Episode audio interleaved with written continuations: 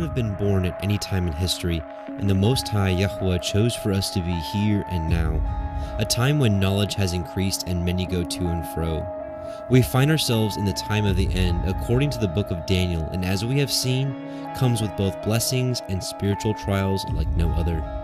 The book of Revelation, the field manual to the end times, tells us what to expect and how to prepare, but was obscured from the generations with parables and hidden understandings just waiting for these last days to be unsealed. While we may also not get everything right, we will be leaning on the spirit of truth of the Most High, Yahuwah Sebaoth, in the name of Yahusha HaMashiach, to reveal to us the proper understanding. For who knows if you have come to the kingdom for such a time as this.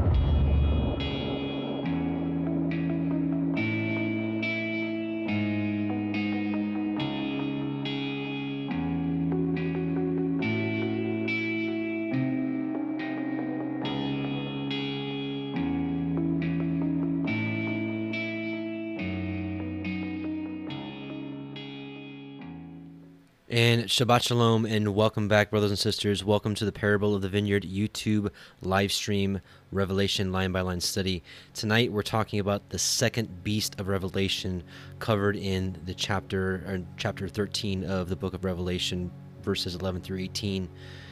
This is part 18 of our line by line study. So hopefully you joined us last week and we discussed the first beast of Revelation, which is also the fourth beast of Daniel. I know that can get kind of confusing. It's the first beast, but it's the fourth beast. But in any case, hopefully you joined us last week. And last week, if you were with us, I think by the scriptures and world history, we were able to pinpoint that the first beast is hands down the papacy, the Roman Catholic Church, the Vatican, whatever you want to call it. But that system, hands down, is the first beast of Revelation. So tonight, we're going to be talking about the second beast of Revelation that rises up out of the earth. So with that, like always, we've got a lot to discuss. So let's get right into it. Before we do, let's just bow our hearts a little bit to Yahuwah and pray that he open all of our hearts and eyes and ears to be able to understand and to grow by his scriptures. So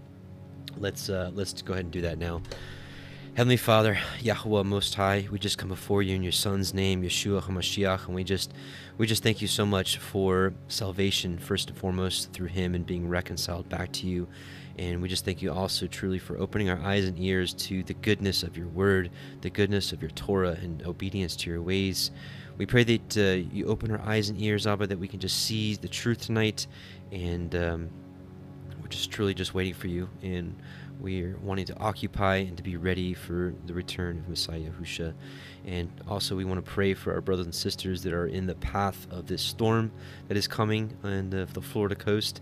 We just pray that you protect us all. We love you, and Amen.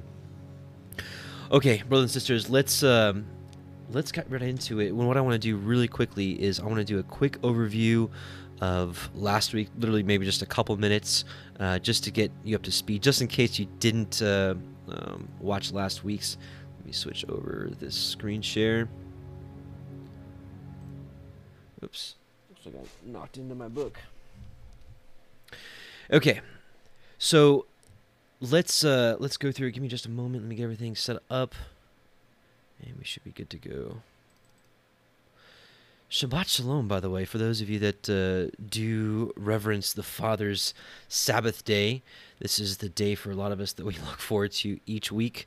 The scriptures do say to work 6 days and you rest on the seventh. And praise Yah that we are upon that day. And hope you get to rest well, and hope this is a good start to it. So let's get right into it. So Revelation 13:1. And I stood upon the sand. We're just going to read through it and kind of just make some quick commentary of, again, just bring us back up to speed from reviewing from last week, and we're going to build upon that real quickly. So, and I stood upon the sand of the sea, and I saw a beast rise up out of the sea, having 7 heads and 10 horns. And upon his horns 10 crowns, and upon his heads the name of blasphemy. And immediately we were directed to Daniel 7 last week, and we discussed the 4 beasts that was shown to Daniel clearly, and also the statue that had the head of gold, chest and arms of silver, the waist and thighs of brass, and the legs of iron, and the feet of iron mixed with miry clay. Babylon, first beast, Babylon, ancient Babylon, that is, first beast. The Medo-Persian Empire, the second beast. The third beast, the Grecian or Greek Empire. And the fourth beast, again, is unequivocally first was the pagan Roman kingdom, and then morphed into the second portion of that kingdom, which was the papal kingdom, which has been probably, those two combined have been the fiercest entity on this earth, and still remains so today, but kind of in a different way behind closed doors. And the beast which I saw was like unto a leopard, and his feet were as the feet of a bear, and his mouth as the mouth of a lion. And the dragon, which is identified clearly as Satan, gave him his power and his seat and his great authority. So the interesting thing about this end times beast is it's going to be a conglomerate of all the kingdoms before it. So kind of giving us an indication that this is going to be a world power, bringing all the nations together into one fold, if you will. So while Yahusha gathers his fold, the enemy is certainly gathering his fold as well. And I saw one of his heads, as it were, wounded to death, and his deadly wound was healed, and all the world wondered after the beast. And we did discuss how in 1798, when Napoleon took captivity of the papacy, dethroned him, put him in jail, and thus the papacy was ended, at least their power was ended, and was not given back until 1929, the Lateran Treaty, which gave the papacy its own city. Essentially, Rome is its own city and its own kingdom, the Pope being the king, the emperor, whatever you want to call it, the head of that nation. So he does have a nation again, and he does have power again. We talked a little bit about that last week, about how the plans for everything, as you can, over the last 120 years or so, has been part of this system. Zionism, the Freemasonry controlling the world wars, World War I, communism, all these things. We even discussed how the papacy or the Vatican actually created Muhammad. They rose Muhammad to power, and actually even created the Muslim religion. And we see a lot of comparisons, of course, with the Catholic, the garbs for the women, and also on both, and also for in the Islamic faith. But any case, nevertheless, the beast, the first beast of Revelation, again the fourth beast,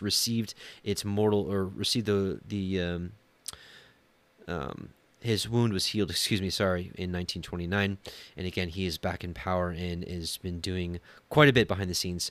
And they worshipped the dragon, which gave power unto the beast, and they worshipped the beast, saying, "Who is like unto the beast? Who is able to make war with him?" And we discussed this a little bit, and this is going to play a lot more into tonight as well, because as we're going to see, the second beast that's going to rise up essentially makes the world go back after this first beast. in a forceful way. But, you know, when it talks about worshiping the beast, you know, it's not necessarily people just bowing down, you know, to this entity and like, oh, we love you, we worship you. But worship is what? How does the Father want us to worship? You know, by keeping his commandments. That's worshiping him, right? And it's not just lip service, but we're worshiping him by keeping his commandments, keeping his Torah, keeping his Shabbat, keeping his feast days. This is how we worship him. So on the flip side, worship is given to this beast by worshiping their ways. Sunday, which was the papacy's creation. Christmas, which came out of Mithraism and Saturnalia and all these pagan things that, guess what? When people keep Christmas, they are inadvertently or purposefully worshiping the beast.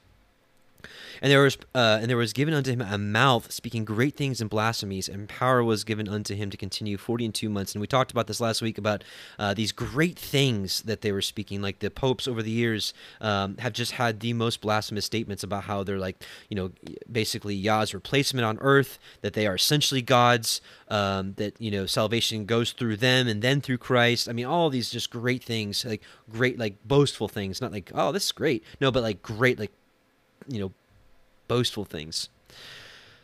Revelation 13:6, and he opened his mouth in blasphemy against Yahuwah, to blaspheme his name and his tabernacle and them that dwell in heaven. And it's kind of just, you know, continuing on that kind of blasphemy. And it was given unto him to make war with the Kodeshim, that's the saints, and to overcome them, and power was given him over all kindreds. And truly the pagan Roman kingdom and the papal Roman kingdom both had control over all kindreds and tongues and nations. It happened, and it's coming again. And all that dwell upon the earth shall worship him. Again, you know, they were either going to submit to the papal rule and authority, or they were killed. I mean, look at the Inquisition, look at all the things they did over the years, whose names are not written in the Sefer of the life of the Sefer of life of the Lamb, slain from the foundation of the world. If any man have an ear, let him hear. He that leads into captivity shall go into captivity. He that kills with the sword must be killed with the sword. Here is the patience and the belief of the Kodeshim, those that are set apart, the set apart ones, the saints. So let's get on to Revelation 13:1. And this is, again, the second beast of Revelation. This isn't the second beast of Daniel, but the second beast of Revelation. And I beheld another beast coming up out of the earth, and he had two horns like a lamb, and he spoke as a dragon. So a couple things that, you know, really came to mind when reading this is, as we saw earlier, these beasts, or this beast, right? I saw a beast rise up out of the sea. And when we went back into Daniel, all four beasts, they rose up out of the sea. Well, it's, you know, every word means something. And there's a reason that this beast rises up out of the earth as opposed to the sea. If we look at, or we'll look at Revelation 17:5 and or 17:15 in a second, but essentially states that the waters are nations, multitudes, kindreds. So a massive amount of people, like a conglomerate of people, you know, densely populated area, if you will. So this beast coming up out of the earth, you know, it must mean something maybe opposite, or at least something different. So something to think about is, I'm going to actually pull it up now. So Revelation 17:15 says, again, and it saith unto me, the waters which you saw us. Now, in fairness, I'm just going to be fair and open and transparent with you. The word waters here is a different Greek word than the word sea. When it says, you know, the saw a beast rise up out of the sea, this is a different Greek word. So it may not be, this may not be the right direction, but I do still kind of feel led that those beasts rising up out of seas, because that is what happened. These world powers rose up out of densely populated areas. So I still think this is a pretty good possibility, even though the word sea was used in one section, and then the word waters was used in a different section. So just wanted to be transparent with you on that, on this interpretation that I feel led to go with. So the waters which you saw where the whore sitteth are peoples, multitudes, nations, and tongues. So, of course, we read this already. And okay, so we don't really need that. There was a country that, remember I told you earlier that the papacy received its mortal head wound. It literally ruled the earth from like 476 AD or 483 AD. I can't remember the exact date. But from like 400 something AD all the way to 1798, they ruled the world. And there was a, and so again in 1798, they received their wound. Let me zoom in a little bit here. Here's just a little. So, oh, this one says 538, so I'm off. Anyways, so 1798, it received its wound. Around the same time, a country rose up out of a not so densely populated area. Now, I know some of my really good friends are into this mud flood stuff, and I'm just starting to learn about it. And so I know there's a lot of lies and there's a lot of things hidden. Maybe there's a lot of lies about America. Maybe it was populated, heavily densely populated before. But, you know, as far as we understand that we can, you know, at least history tells. And, you know, I got to think if Yahuwah is going to allow us to understand who's who and what's what in these last days, some of the basic history's got to be right, you know, about the Roman Empire, some of these things about the new world of America not being so densely populated when it started out. So nevertheless, in 1776, you know, is when the United States got its freedom. That's basically when it started rising to power, when it started becoming a, not a world power yet, but it certainly was on its way when it gained its freedom, its independence. It was actually recognized as a as its own sovereign country. Actually, right around the late 1700s is actually when France itself had recognized America as its own country. So, is it coincidental that when the first beast of Revelation receives its head wound, the second beast would start rising up? I don't think there's any coincidence to that. And something really to take into consideration here. You know, we'd like to think that this country was founded on, you know, Protestantism, which, you know, the majority of the people that fled truly were. But the people at the head of it, you know, we always have to look at the head of things. So, like I've said this before, you know, like Freemasonry, for example, you know, we know... those any of you that's done any of your homework knows that Freemasonry has some really, really dark roots, and it's really at the top. There's some terrible corruption, but that's not to say that the 80 to 90% of the people that are part of that organization, they probably have no idea what they're part of. They probably think, you know, they just see surface level stuff. You know, they don't see what the inner workings are really like. So, you know. Very much the same. I look at how America was founded. A lot of the founding fathers were actually Freemasons. They were deists.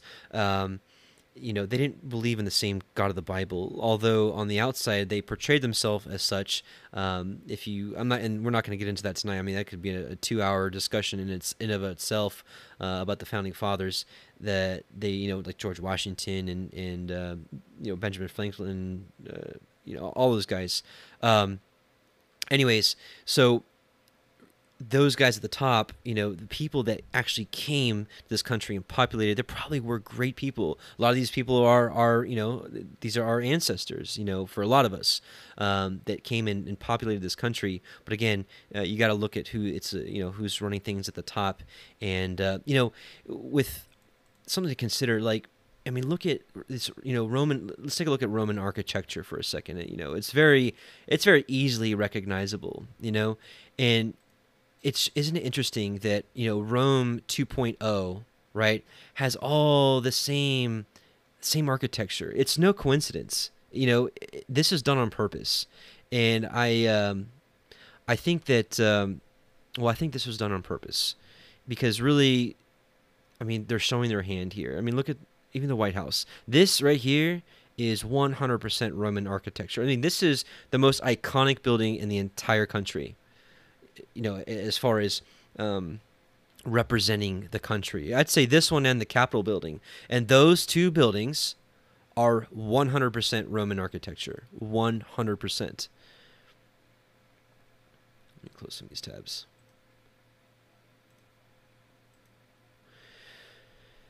All right, so a couple other things I want to talk about. So, you know, Freemasonry.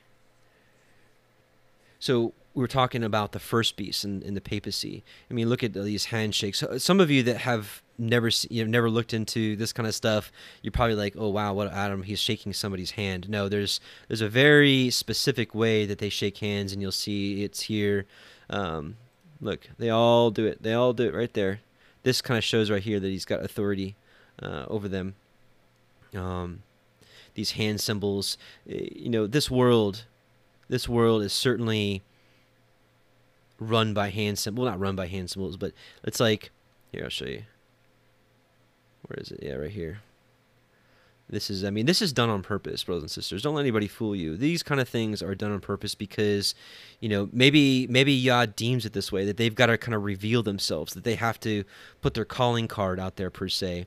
But anyways, so this country was certainly founded on Freemasonry.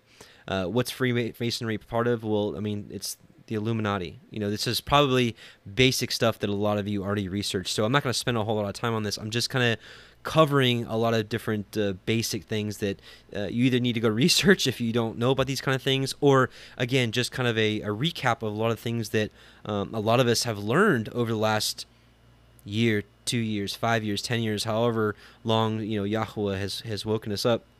But, you know, you've got Satan at the top, and I really believe that this has the world monarch. They're probably leaning, this chart is probably leaning towards like the royal family. But no, I really believe that the beast is literally right underneath Satan as far as authority, power. Because we saw here that, again, that, where is it right here? The dragon gave this power, gave him his power, his seat and great authority, which, again, the papacy has held, and all this stuff is all underneath. I mean, you've got the corporations, the Bilderbergs, the think tanks, the trilateral commissions, all this stuff, governments, everything is underneath Satan, the Vatican, and then everything else.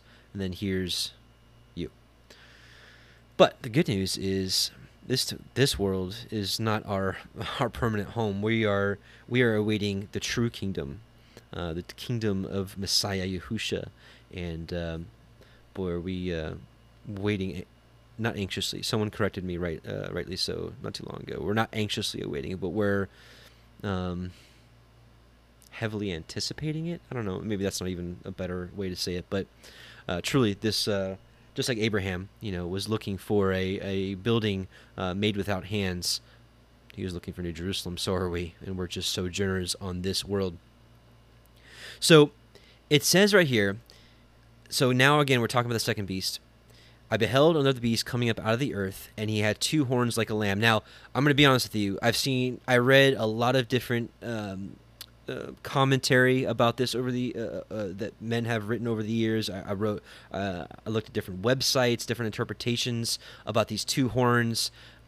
I didn't find anything that really resonated with me, so I don't really want to repeat any of those things that I didn't feel were true.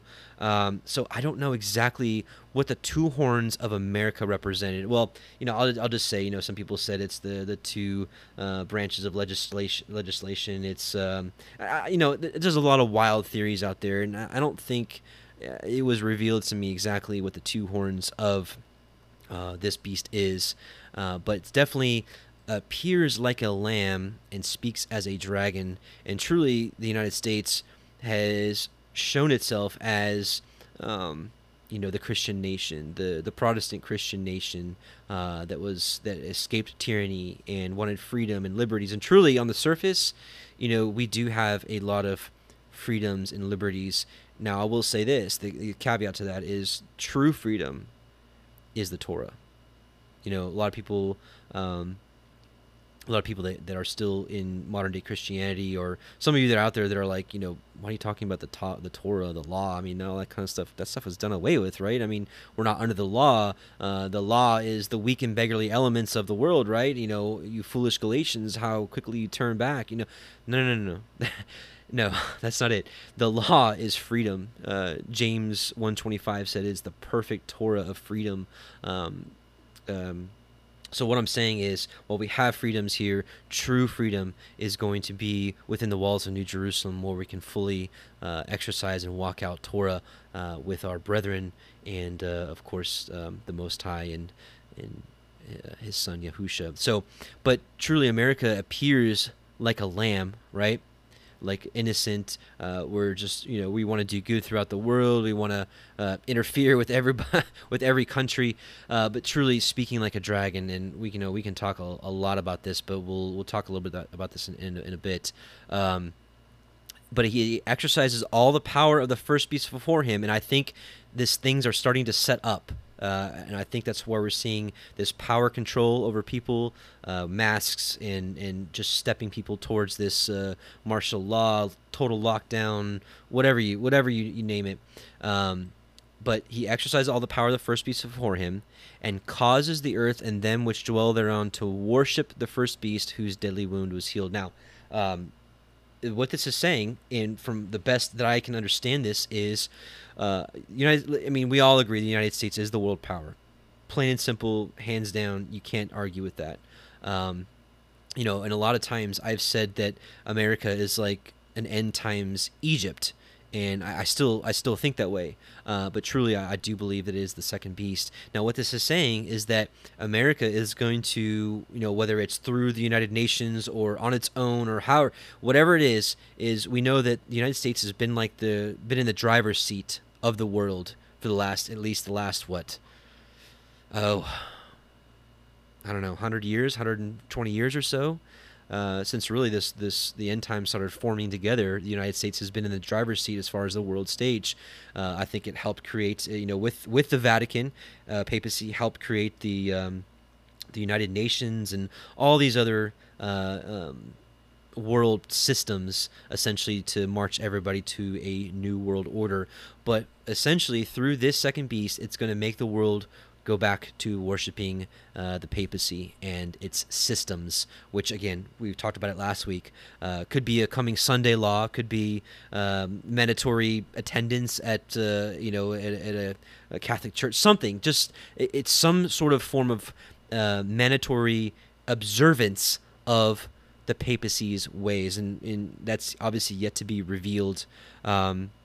So if the U.S. is the second beast, which the text states, it'll force the world, more than likely through the power of the UN, to worship, the Catholics' ways. Is it possible? People would be like, there's no way in America that it'd be possible to put forth, Catholic rule or papal rule. Well, I'm here to tell you that I think you're wrong, and I'm going to show you how that could easily happen. Let's take a look at the Supreme Court. Okay, the Supreme Court is the highest court in the nation. Anything major, anything world-changing, entire nation-changing is going through these people. Here are the members: John G. Roberts, Clarence Thomas, Ruth Bader, Stephen G. Breyer, Samuel Alito, Sonia Sotomayor, Elena Kagan, Neil Gorsuch, and Brett Kavanaugh. Let's take a quick look, and what I'm about to show you has nothing to do about who these people are. I'm not judging them or anything about them, but there's some interesting facts here that we have to understand about what could possibly happen in this country, and to get you and your family ready, because I think some major changes are coming very soon. Let's take a look at John G. Roberts real quick. He is actually the leader of all this. So a couple things obviously stand out. He was educated in Catholic schools, right? Studied at Harvard College, Harvard Law. These are your top Ivy League schools. If you haven't seen, what like Skull and Bones and all these secret societies, they recruit out of these places. That's where these people are picked up, essentially. Let's take a look here.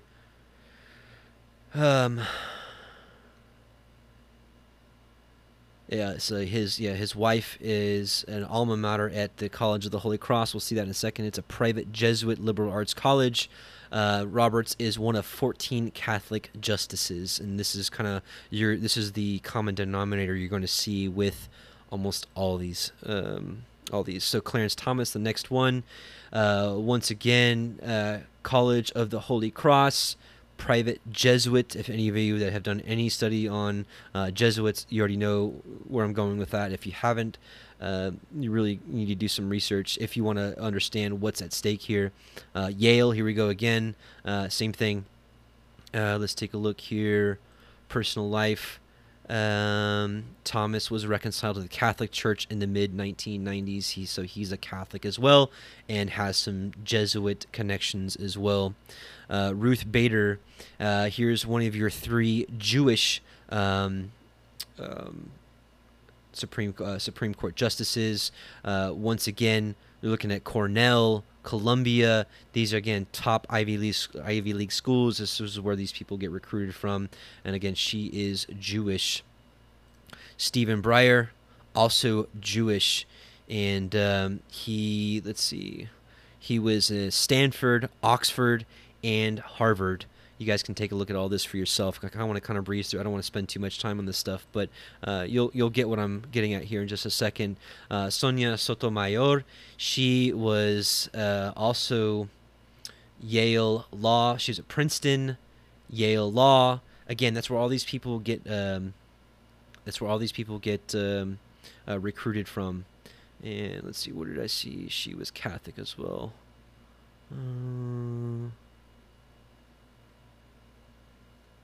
Where was it? Okay, I can't remember. But she, I did confirm that she is also Catholic as well.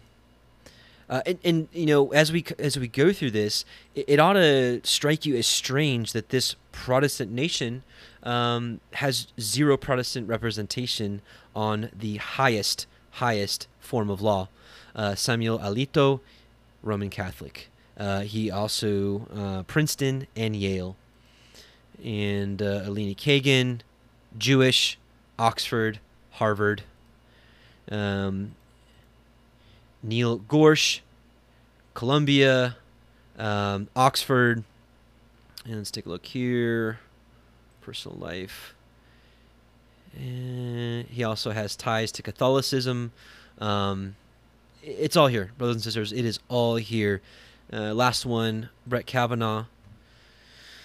Once again, Yale, top Ivy League schools, personal life.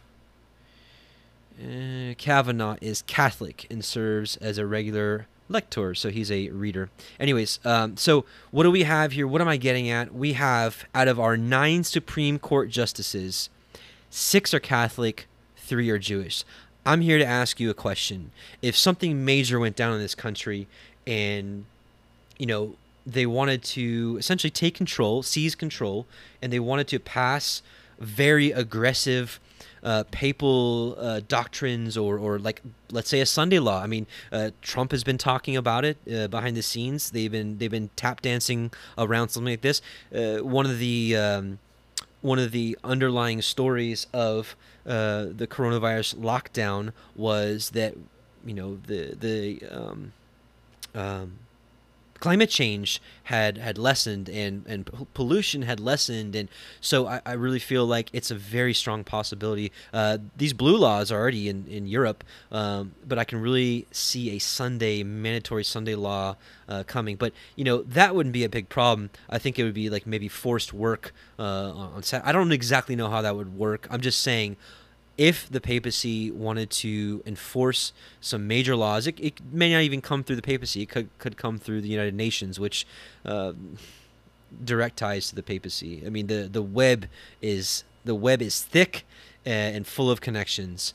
But all I'm saying here is, if some major stuff was passed down, it would hands down get passed through that the Supreme Court, which again, out of 9 of them, 6 are Catholics, 3 are Jewish. I don't think they would have any issues passing some major stuff through there.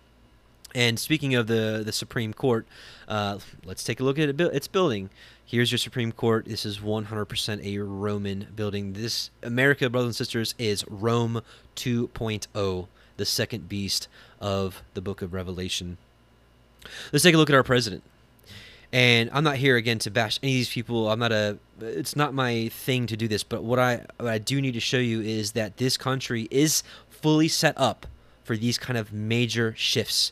So Trump does identify as a Presbyterian, which is a part of is not Catholic, but you know, he has his own ties here. The pastor at Marble, Norman Vincent Peale, ministered to Trump's family until Peale's death in 1993. Trump has described Peale as a mentor, and he said it many times, is a major mentor of his life. Let's take a look at Norman Vincent Peale really quickly. Here you go. Famous Freemasons. Here's one of his famous quotes. "It's not necessary to be born again. You have your way to God. I have mine. I found eternal peace in a Shinoto shrine. I've been to Shinoto shrines, and God is everywhere. Christ is one of the ways. God is everywhere." This is Trump's, he says it himself, it is his mentor, right? And so if someone's your mentor, you are going to glean some of his phraseology, some of his beliefs. He is a Shriner, which is one of the higher orders of Freemasonry. So just wanted to kind of just share with you where we're at in time, who we're dealing with, and the power that is at their fingertips to make some drastic changes in this country. So once again, America speaks like a lamb, or appears as a lamb. It tries to portray itself as righteous. And truly, there are righteous people in this country, of course, but you know, what's done behind the scenes, it's unbelievable. You know, I'm thinking about just looking at all the corruptions, like in politics. A lot of this Epstein stuff is starting to come out. You know, the Clintons' names are being thrown back in the mix. You know, for anybody that hasn't done your research on the Bushes. Boy, oh boy, so many connections, even to the satanic religion. Barbara Bush, the mother of, the wife of George Bush Sr. I don't even know was it George H. Bush, W. Bush? I don't know. The older Bush, his wife is the daughter of Aleister Crowley, the most well-known Satanist of all time.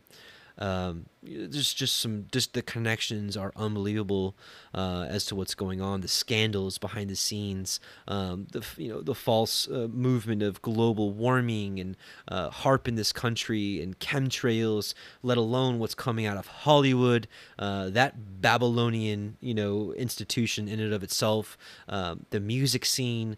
I mean, this is just, again, this is Rome version 2.0. Who else appears as a lamb yet speaks as a dragon? The Pope. You know, speaking of the Pope and United Nations connection, here's Pope Francis. Here's tons of articles. He was quoted, "Our duty is to obey the United Nations." This statement even got a lot of people in the Catholic Church in an uproar. But nevertheless, he is the king of their nation. There's nothing they're going to be able to do about it. So this is what is we're on the cusp of, brothers and sisters, is this one world order. They're going to create a lot more chaos beforehand. I think we are at the doors with what we see, with what's going on with this C virus and the mask, all that stuff. So. Speaking, and you know, earlier we talked about the beast that had 7 heads and 10 horns. We did learn through Daniel that the horns are kings and the heads are king. Or I'm sorry, the heads are kings and the horns are kingdoms. No. Other way around. Sorry, heads are kingdoms and horns are kings, and it is interesting that part of the United Nations plan and program is it going to work? Yes. Okay. This is the United Nations Millennium Development Goal Indicators. But long story short, they've basically broken up the world into 10 regions. So I wonder if they do break down this country, which they're going to have to do before they impose any kind of world order. You know, they have divvied up the nations into 10 separate regions. You can call them kingdoms. So it is interesting, just interesting. I just wanted to point that out. I'm not going to go too far with that, but just wanted to make mention of that. Speaking about bringing the world together, the Catholic-Muslim Interfaith Council created by Pope Francis announces new Chrislam headquarters opening in 2022 that combines a mosque and a church according to a signed covenant that they did. And you can look this up for yourself. I'm not going to spend too much time on this, but this is happening, brothers and sisters. This Pope is uniting the worlds back together, essentially reversing the Tower of Babel and bringing the 70 nations back together. This is older stuff, but just some of the things that the papacy has talked about before. The Pope calls for a new world order, UN's failure to halt U.S. war on Iraq. This is old stuff, but I mean, this is stuff they've been talking about for a long time. The Pope called last month for the reform of world institutions and deplored any failure to respect international law. This is what they're working for. All this stuff, this whole new world order, putting into the minds of people like this global citizen movement that they do with these concerts and, it's in music, it's in movies, it's in TV shows, this whole we're all one. I mean, look at some of the backstories of this the C virus thing is, we're all in this together, we're stronger together, together. When the Most High calls us to come out of her and to be separate, so we don't be partakers of her plagues and, that we just don't partake of her plagues or partake of her sins and also partake of the plagues that are going to be cast on her. So when the world is going in step to unite, we need to be getting out.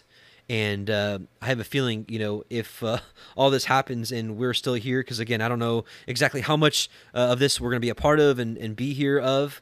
I don't believe in the 150-year-old rapture doctrine created by what's his name in the 1800s, Darby. I don't believe in that. Basically, every confessing Christian is just whisked away. Their clothes are left, and everybody's like, oh. I don't think that's how it's going to happen. I do believe the 144,000 and the great multitude will have some sort of escape. But again, how much of this we see, I don't know. But if we're here and we're here to make a stand, well, guess what? We're gonna stick out like a sore thumb. Again, whatever it is, you're starting to see them guilting people into giving up their freedoms in the name of protecting your fellow man. The whole mask thing, it's not to protect us, right? It's to protect other people. So now when that's ingrained in people's minds, and when they look at you not wearing your mask, it's like, oh, how dare you? You're better than that. You don't want to protect other people. It's just about you. That's just a mask. Imagine when the real things start coming out, whatever it is and whatever it looks like. That's when the heat is really going to get turned on. And so again, when we're called to be separate, brothers and sisters, I haven't said this enough because I don't really want to sound the alarm, was it presumptively? Yeah, presumptively. I don't want to sit here and pretend to speak for Yahuwah or like he spoke to me and said, I need to say this to you. No. This is just my own thoughts, my own discernment of what I see before me. But, brothers and sisters, if you have any plans or thinking about getting out of the cities, I'm here to tell you that now is the time. And I don't even know how much time we have left. But if you don't have any plans in motion to have a plan to essentially get out into the wilderness, at least get out into the country or get out away from the cities, now is the time. Some of you can't, and that's how it's going to be. Do I believe Yahuwah can protect us anywhere? Yeah, I mean, look at Egypt and Goshen, how the children of Israel were literally in the midst of all that chaos, but they were untouched. Can that happen today? Absolutely.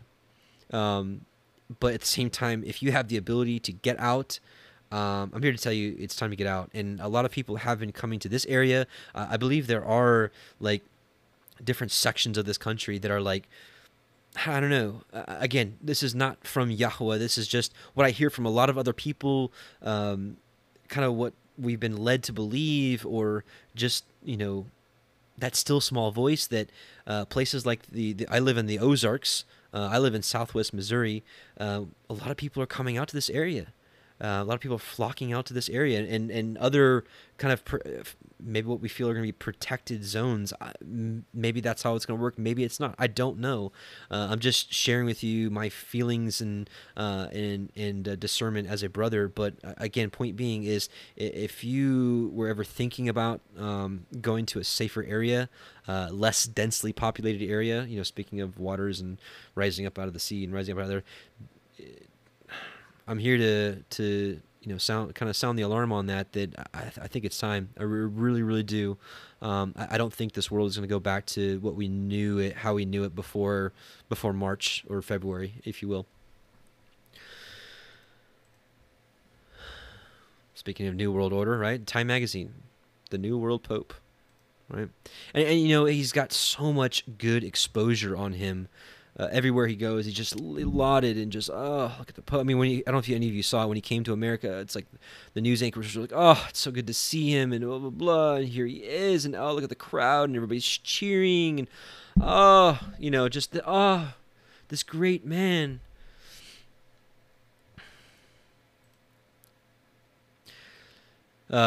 Just a couple weird things. I just wanted to just kind of share this with the...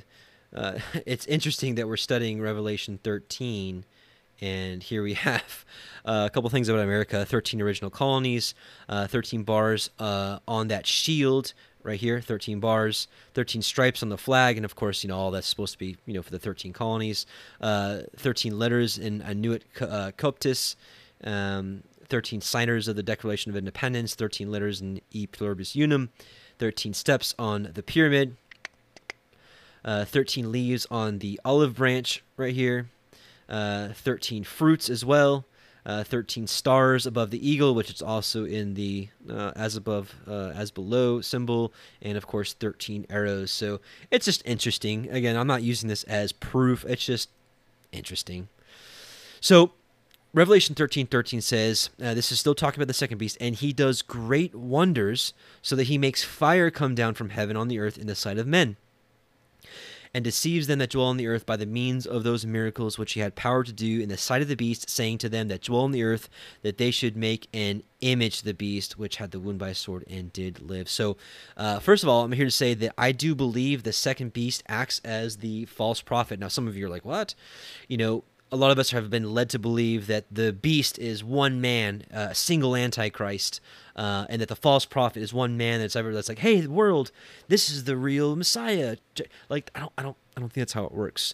I'm here to say that I believe the beast is a system. It does have a head, which is the Pope, and I think he'll act as the face for that beast system, but also when it comes to the false prophet, I believe it's also a system or a nation or just an organization of some sort. So I'm drawing that here because it says right here, Revelation 16:13-14 says, "And I saw three unclean spirits like frogs come out of the mouth of the dragon, and out of the mouth of the beast, and out of the mouth of the false prophet.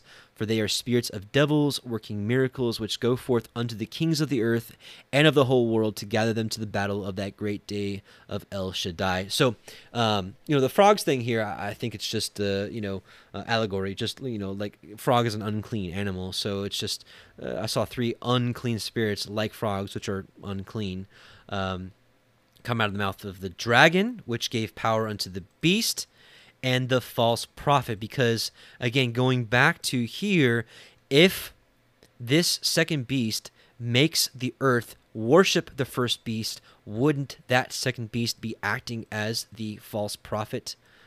Makes sense to me. But, again, that's up to you to decide. Now, talking about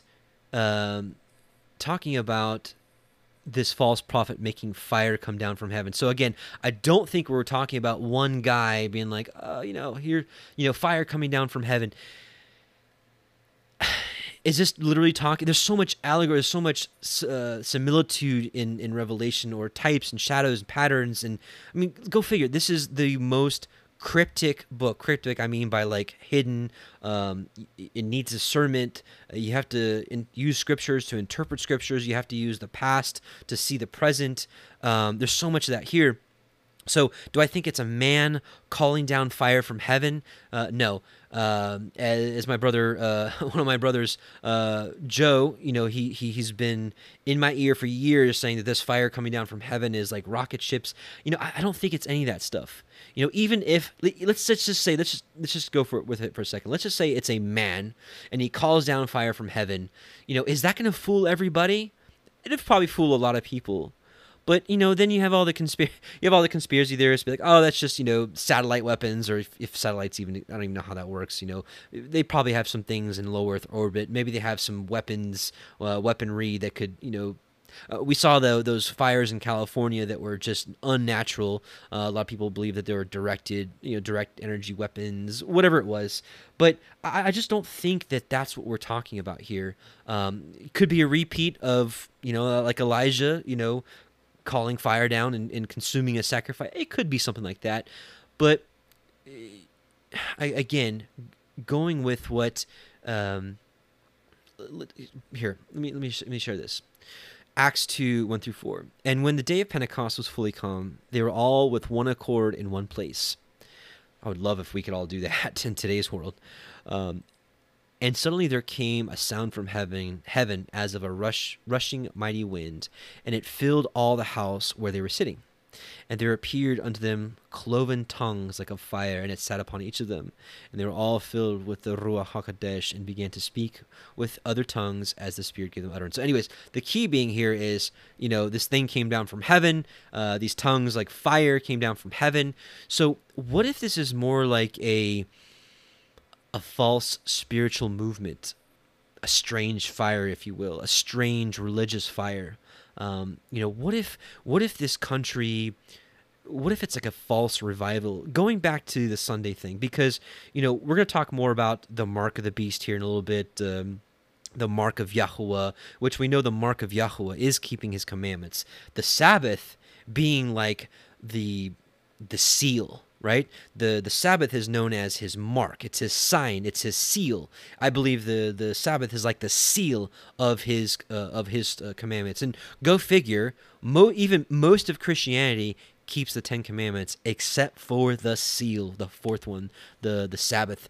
If a Sunday law was mandatory, and I don't even know how it would look, but let's say it was forced labor of some sort, or forced something on Saturday that would not allow us to keep the Shabbat, which is what happened in the ancient times, in the time of the papacy.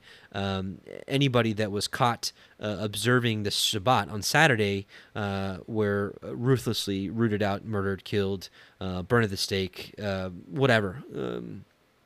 So we could see a repeat of that. And the same thing happened, in the Antichrist, type and shadow pattern with Nero, and actually Antiochus Epiphanes in the times of the Maccabees. Anything that made the Israelites stick out to keep the Torah, like they would literally make the entire community eat pork. Like they'd sit there and watch them and make sure they ate pork. If they didn't eat pork, there's a story in the book of Maccabees where a mother saw all 7 of her sons dismembered and put into a boiling pot of oil and literally cooked alive because they wouldn't eat pork. Same thing we saw with the Sabbath, and circumcision. If they were found with circumcision, they'd be killed. I mean, so all these things, essentially, they stuck out like a sore thumb by keeping the ways of the Most High. So again, while the world will come together and say, hey, we need to do this together, global warming, we need to have this, mandatory day of rest, however it looks, wouldn't even for Protestants, and let's say it was mandatory church attendance, something. I don't even possibly know what it would look like. I'm just putting it out there that wouldn't that even be looked at as a revival, like even if it was a forced revival, like people I think would be, you know, would be amazed at that. But even what's happening in this country now, you know, there's a religious awakening. A lot of people are turning to Christ, but they're turning to him in a false convert kind of way. You know, even Yahusha rebuked the Pharisees, saying to them, you know, I'm loosely quoting, but he says, "You compass sea and land, you know, to make one proselyte, you know, one convert, and when you do, you make him twofold more the child of hell than yourselves." Why? Because even though they brought him into the faith, they brought him into this false form of worship because they were keeping commandments of men. They weren't keeping the commandments of Yahuwah. They're keeping the commandments of men. So even, you know, are there a lot of false converts today? As sad as that is, as horrible as that would seem, yeah, I do. There's a lot of conversion in this country, but, you know, there is a strange fight. If you haven't looked into the Kundalini spirit, I mean, this whole movement with, you know, I mean, like the Benny Hinn stuff and these divine healing movements like Todd Smith and John G. Lake stuff, you know, this is all a false spirit.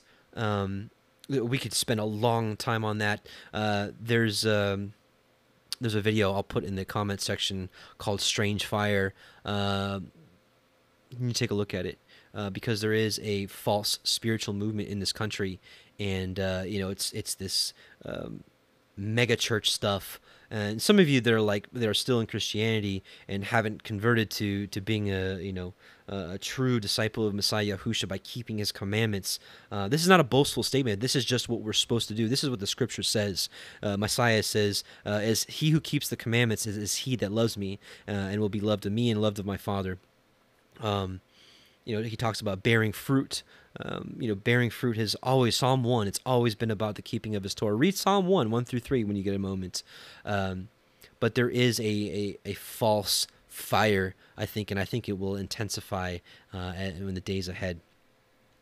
But Revelation 11, 3 through 5, you know, speaking about, you know, calling fire down, it's Revelation 11, 3 through 5, "And I'll give power unto my two witnesses, and they shall prophesy 1,260 days, clothed in sackcloth. These are the two olive trees and the two candlesticks standing before the Elohim of the earth. And if any man will hurt them, fire proceedeth out of their mouth and devoureth their enemies. And if any man will hurt them, he must in this manner be killed." So we talked about this weeks ago when we were in Revelation 11, and, you know, it could be a literal fire, you know, like Elijah, he called down fire to the 50 men that came to seek him. He did it, you know, he did that twice.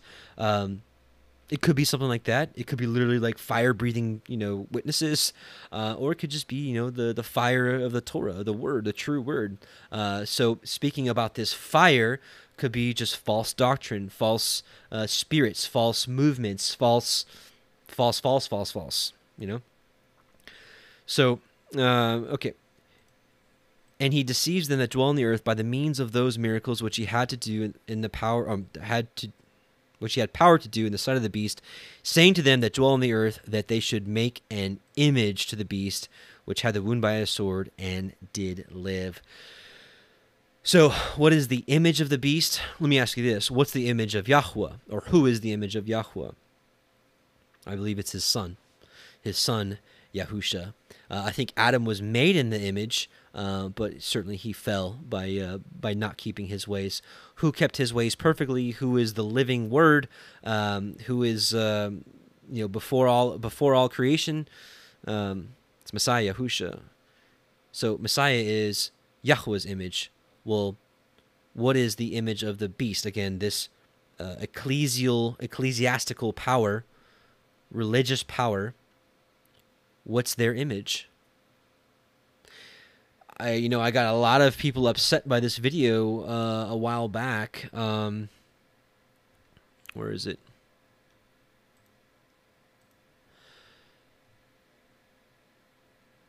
It's called Antichrist Revealed Documentary. I'll hopefully somebody can link it. I'll just show you what it looks like. It's right here. right here, Antichrist Revealed Documentary. So I made a lot of people upset by this because it was pretty shocking. And I made, and basically what I did is I drew a line in the sand between the image of Yahuwah and the image of the beast. And I essentially believe that the false version of our Messiah known to the world as Jesus Christ, the one that, just preached peace. He didn't come to bring division, like he said, like a sword, right? That he did away with the laws, he did away with the commandments, he took the burden of the law away from the people, and basically just come and undid everything.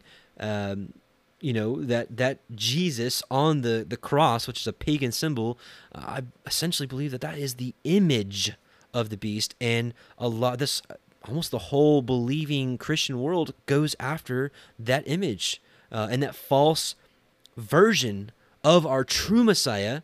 Don't get me wrong. I'm not saying Jesus Christ is a lie. You know, I'm saying Yahusha HaMashiach, the true Messiah of our Father, truly came down, taught the truth of the Torah, observance of it, and that's what's been really interesting about reading the early church father work, which we're going to talk about a little bit later at the end of kind of the direction Yahuwah's leading me right now.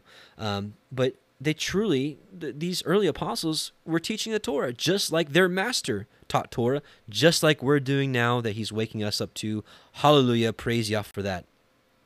But, you know, essentially I just drew a line in the sand between that, and so making this image to the beast, right, which had the wound by a sword and did live. Again, this beast had a wound by a sword and did live. So let's talk about the making an image and some of the shadows and types here. So let's take a look at the precursor, which was in Daniel 3. Daniel 3, Nebuchadnezzar, the king, made an image of gold, whose height was 70 cubits, and the breadth thereof 6 cubits.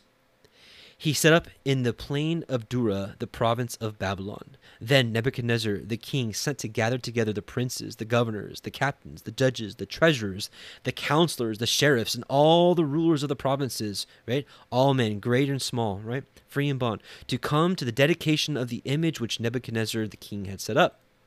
Then the princes, the governors, the captains, the judges, the treasurers, the counselors, the sheriffs, and all rulers of the provinces were gathered together unto the dedication of that image that Nebuchadnezzar the king had set up. And they stood before the image that Nebuchadnezzar had set up.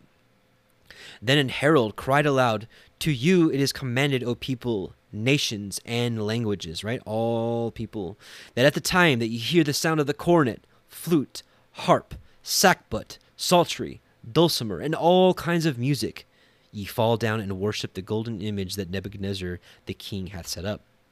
And whoso falleth not down and worshipeth, that same hour be cast into the midst of a burning fiery furnace.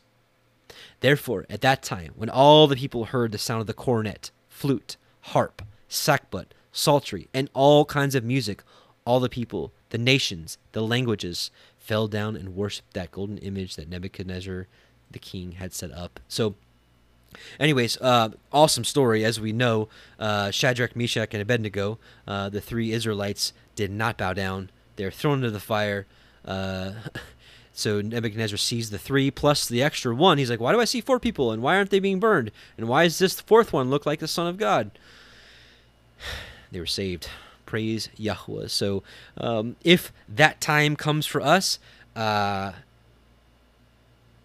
I pray that we all think of this story and know that there could be deliverance. But even these three, they said, "Hey, you know, we serve an Elohim in heaven that can deliver us from you, O King. But even if he doesn't, know that we will not bow down to your image."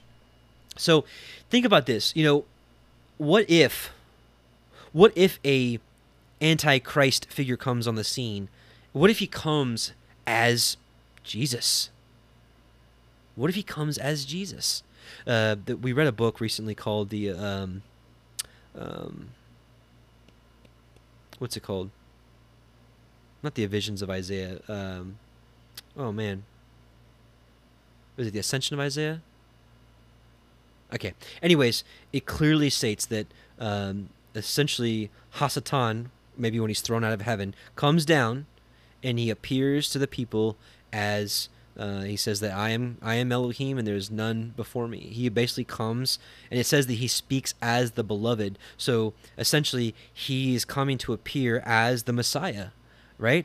But the thing is, I think it's going to fool a lot of mainstream Christianity, because I think he's going to come preaching love and, you know, the law done away with, and, you know, all that stuff.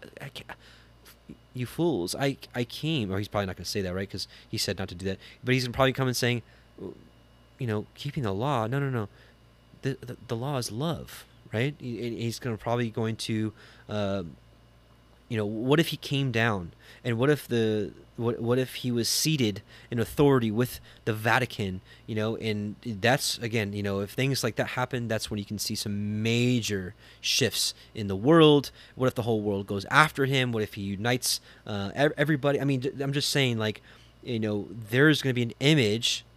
The beast is going to have his image, and it's going to be alive. It's going to speak, right? And the world is going to be forced to worship this image, which I believe will be the false image of our Messiah, the false version, if you will.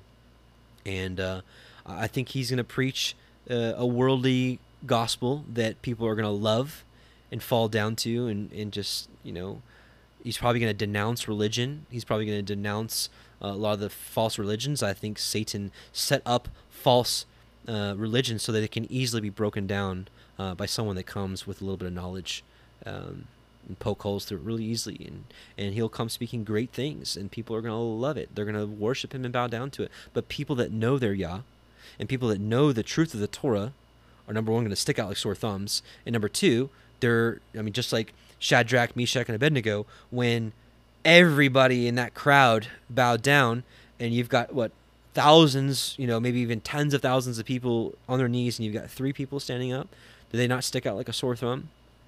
I believe that however this works out, if we're still here, I mean, however this works out, Yah's people that keeps his commandments, that has the patience and the faith and keeps the commandments of Yah, will stick out like a sore thumb. But it is also interesting, right, that it's that music brings the people, is the precursor for the people bowing down. And isn't it interesting that you've got... You've got this whole Justin and I talked about this months ago, but this whole Kanye West movement called the Sunday Service, right? And quite frankly, this is what I was talking about, a lot of converts. There's a lot of people converting to Christianity, if you want to call it, or belief in Jesus. But again, you know, at the end of the day, what did Messiah say? He called the Pharisees hypocrites because they honored him, they honored Yah with their lips, but their heart was far from them. Why? He said, because in vain they do worship him, keeping the commandments of men. Brothers and sisters, if you're not doing the Shabbat, if you're not keeping the commandments, if you're not doing the Torah, the parts that we can keep, right? Because Yahusha came and did away with the sacrifices, but if we're not doing the the feast days, if we're not keeping Yah's ways, we're not worshiping him. We're worshiping him in the way that the world teaches. It's just like the Israelites that came out of Egypt when Moshe was on the Mount Sinai for 40 days. They're like, where is he? The recent book we read, The Ascents of James, said on the 30th day, right? Anyways, but they made that calf. Right? And what did they say? Tomorrow is a feast to Yahuwah. So they were still wanting to worship Yahuwah, but they wanted to worship them in the way that they knew, in the way that they were passed down. I mean, they were in Egypt for, you know, however many hundreds of years. You know, the whole 400-year thing, that started actually with Avraham coming out of the Chaldees. But anyways, however long, however many hundreds of years they were actually in Egypt, they learned all that stuff. They learned that idol worship, that calf, it's called Hapis, and it's one of the Egyptian gods, right? So they were just reverting to how they knew to worship Yahuwah. And so, again, this whole Sunday service thing, yeah, they may be converts coming over to believe in Jesus, but it's a false belief. It's a false religion. It's the religion of the beast, right? Even Protestantism is still a daughter of Catholicism. They still they don't keep his commandments, right? They don't keep his feast days. They keep Easter. They keep Christmas, or not Easter, but Ishtar. They keep Christmas. They keep now they have, you know, they do Halloween. You know, it's just ridiculous. And so all I'm saying is that, you know, it's interesting that music, and this probably one of the most well-known artists or musicians in our time has come out with this Sunday movement, and I have a feeling that more people are going to follow up and ensue. If you want to learn more about this false movement and this false preacher, I don't know what you want to call it, called the Kanye West documentary. Justin and I, we did this a couple months ago, back in November. You can check it out. Brother Dave, if you can put that in the chat, I'd appreciate it, the link for that. But anyways, so it's interesting that and you listen to some of these lyrics at some of these mega churches, it's just bad doctrine. And as we know, the music penetrates the subconscious, and so even Christian music, there's just so much there. Mainstream Christian music, it's not worshiping Yah. So okay, let's talk about. Let's go on a little further. Let's go Revelation 13. Actually, we're going to read the rest of this, and we're going to kind of break some stuff down. And he had power to give life unto the image of the beast, that the image of the beast should both speak and cause that as many as would not worship the image of the beast should be killed. So again, my personal understanding at this time is that a false Messiah. And that's not too far off from what most of us have understood at this point anyways, but I don't think we really kind of knew that he would come as Jesus Christ, just from what I understand again. And again, making a huge line in the sand between Jesus Christ and Messiah Yahusha, the true Messiah. Big line in the sand. And he causes all, not some, all, both small and great, rich and poor, free and bond, to receive a mark in their right hand or in their foreheads, and that no man might buy or sell, save he that had the mark or the name of the beast. And that's that video I showed you earlier, the Antichrist Revealed. We talked a little bit about the name of the beast, I got made fun of quite a bit for that video, but doesn't matter. I believe that. Well, I want you to check it out for yourselves. Or the number of his name, which is that Chi Z stigma ordeal there. Here is wisdom. Let him that has understanding calculate the number of the beast, for it is a number of a man, and his number is... Well, it got messed up here. Of course, your KJV renders 666, but truly what was written down was the three Greek letters, Chi Z stigma, or Chi, was it Chi or Key Z stigma? So again, that video that I shared with you earlier, this video here, I would highly recommend it if you want to learn a little bit more and kind of where I'm at with all this. So all right, okay, so let's talk about a couple things. First of all, when talking about the mark of the beast, there's so many wild theories, which, by the way, I don't subscribe to everything that 119 Ministry teaches anymore.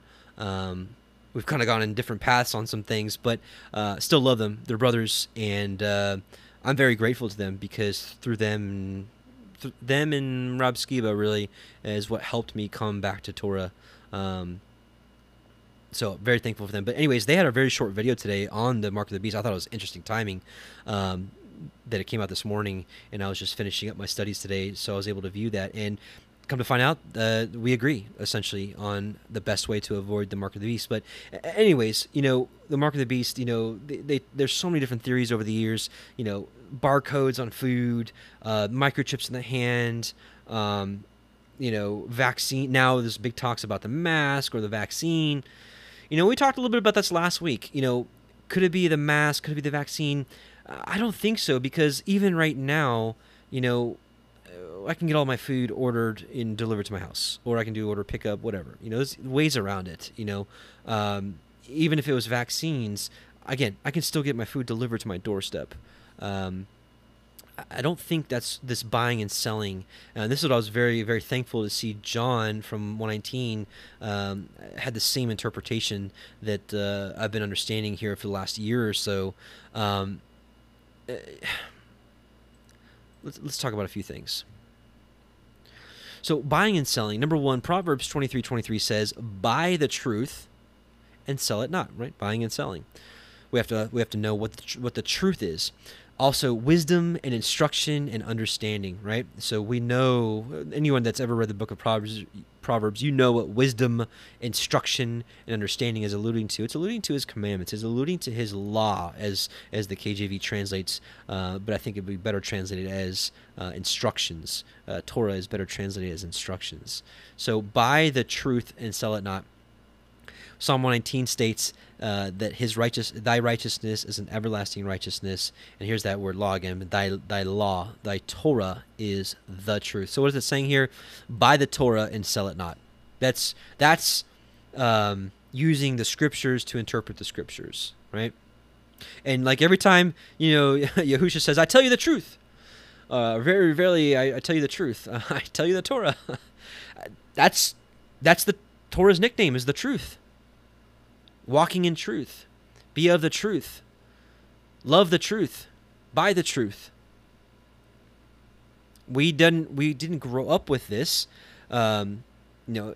Even me in my childhood, growing up in Judaism, you know, that wasn't the truth, right? In Christianity, the Torah is not the truth, right? The Torah is supposedly overbearing and burdensome and heavy, and it's a yoke, and it's a heavy yoke, and you know, it's fleshly stuff, and you know, it's all about spiritually stuff now. And it was just a schoolmaster until Yahusha came, and all these different totally misunderstood understandings of what the Torah is, because it's one of those things like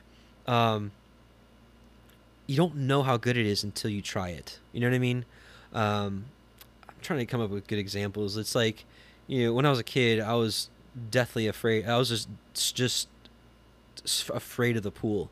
I think I don't know if I watched something at a young age and saw someone drown, but I was totally afraid of the pool.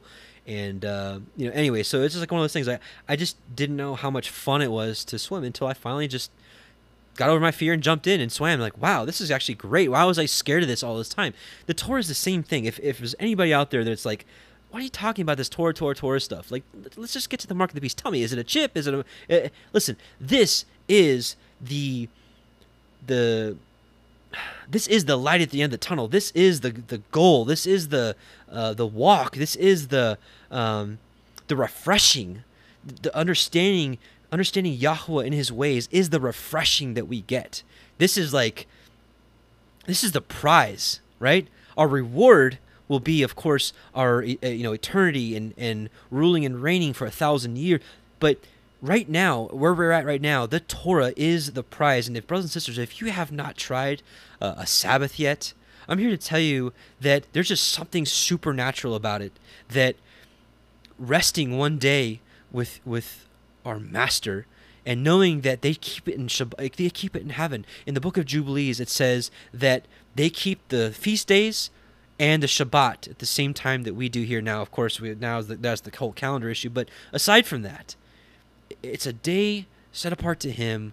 And if you haven't ever done a Shabbat before, where you didn't buy or sell anything, that's another, you know, speaking of buying and selling, if you didn't, you know, buy or sell anything on that day, and not labor, but put all that to the side, put all the cares of the world, turn off your social media, turn off the TV shows and the secular media, turn it all off, and spend a day with your family, your friends, and worshiping Yahuwah. Let me tell you something. There's just something supernatural about it. If you haven't done a Passover yet, or every other feast days, there's something beautiful and supernatural about it that no Christmas can touch, no Halloween could touch, no Easter and Easter eggs could touch. There's just something ancient and wonderful about it. And if you haven't done it, I'm telling you, brothers and sisters, it is time to keep His ways and throw off the ways of the world. We do not have much time left. I don't know how much time. No man knows the day or the hour. That's very clear. I don't know. But this is the time to shake off the world and its filthiness, to come out of her and to be separate from this world. This is what Messiah says. Because thou sayest, Revelation 3, 17 through 20, because thou sayest, I am rich and increased with goods and have need of nothing, and knowest not that thou art wretched and miserable and poor and blind and naked. What does he say here? I counsel of you to buy of me gold tried in the fire, that you may be rich, and white raiment, that you may be clothed, and that the shame of your nakedness do not appear, and anoint your eyes with eye salve, that you may see. And this is, for a lot of us, we know this next verse here, as many as I love, I rebuke and chasten. Be zealous, therefore, right? Be zealous. You know, we read in the Torah portion, I think it was actually last week, Phinehas, he was zealous for his Yah, right? He stood up and said, no, this isn't right, and stood up for his Yah. But a lot of us know, you know, a lot of us, again, have been taught the Sunday school version of Messiah, that, you know, you believe in him, and this red carpet, essentially this red carpet's kind of rolled out. And I'm kind of generalizing it, and I know, I'm just saying, but a lot of this stuff isn't taught. That for some of us, my life got incredibly hard when I turned to him. Now, certainly he was there, you know, he never gave me too much, or there was a time, honestly, where I should have died, and he prevented my death. It was totally supernatural. I'm not going to get into it tonight, but some of you that have been with me for some time, you've probably heard my testimony before. But he rebukes, he chastens us, right? That's part of this walk. It's part of refinement. A lot of us know that. How many of us have had struggles in our life where we just didn't even know how we were going to get out of it? But when we did, we came out stronger and tougher. Just like gold, when it goes through the fire, it's tried and it comes out pure. That's why he puts us through these tough times. So if you're in a tough time right now, if you're in a season, we go through seasons sometimes. If you're in a season of testing, you know, maybe you just lost a loved one. Maybe someone's really sick. Maybe financial difficulties, because what's going on in this world is false, you know, whatever it is, you know, maybe spousal issues. You're gonna come out stronger. You just gotta trust in him. But I'm getting off on a different tangent.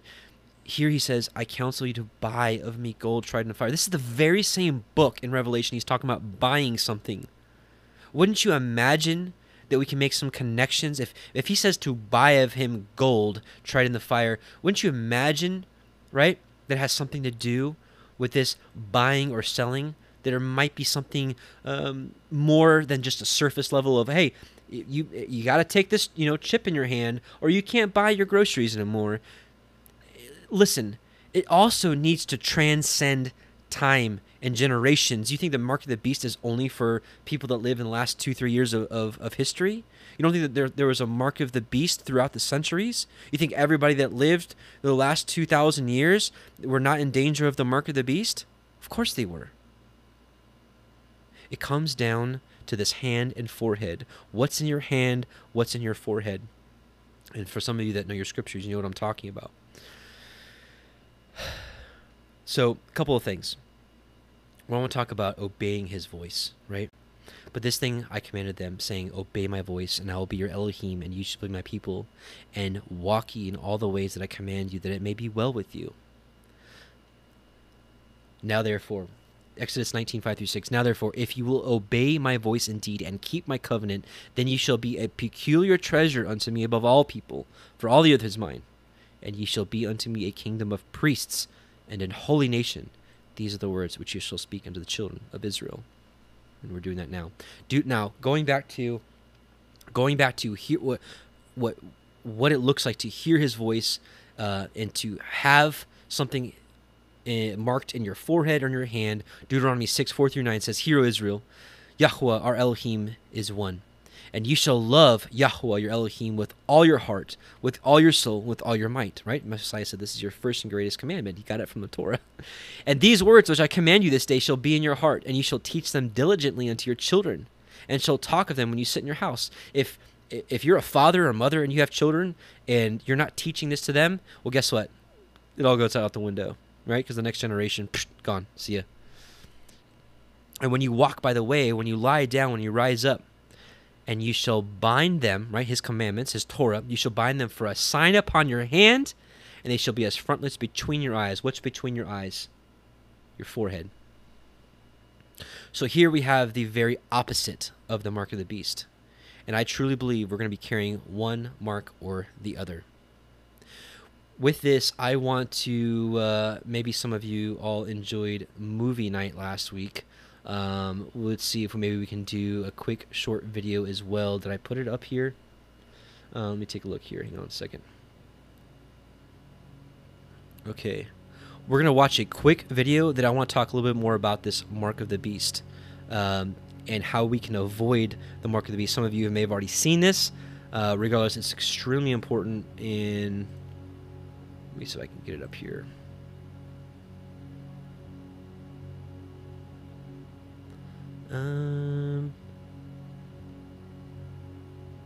Here we go. I'll see y'all in just a little bit.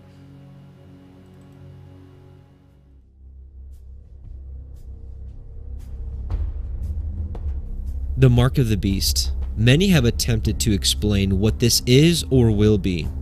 A microchip, a vaccine, a world currency, a bailout fund with an oath attached to it, or many other definitions. But to be honest, the best way to avoid the Mark of the Beast is to carry the Mark of the Most High. No need for fancy explanations. Wouldn't you think that all the answers to this mystery would be contained within His Word?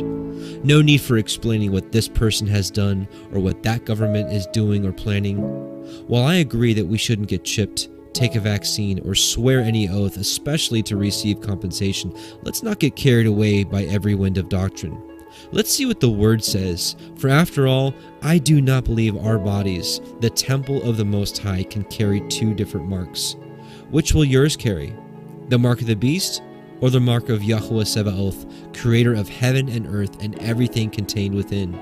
Join us as we explore the scriptures and see how we can avoid the mark of the beast in these last days.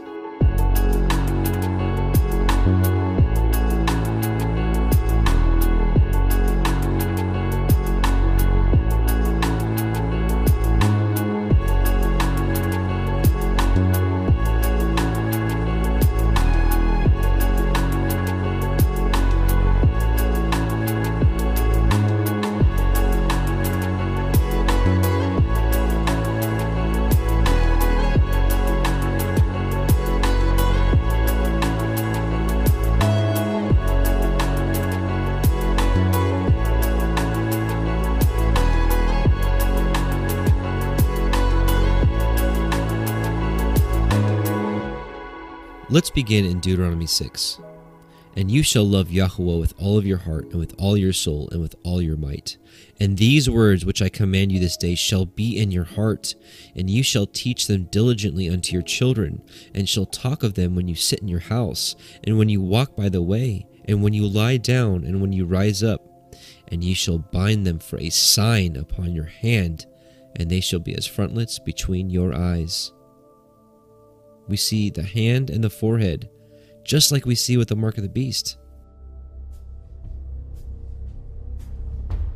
And he causes all, both small and great, rich and poor, free and bond, to receive a mark in their right hand or in their foreheads, and that no man might buy or sell, save he that had the mark, or the name of the beast, or the number of his name.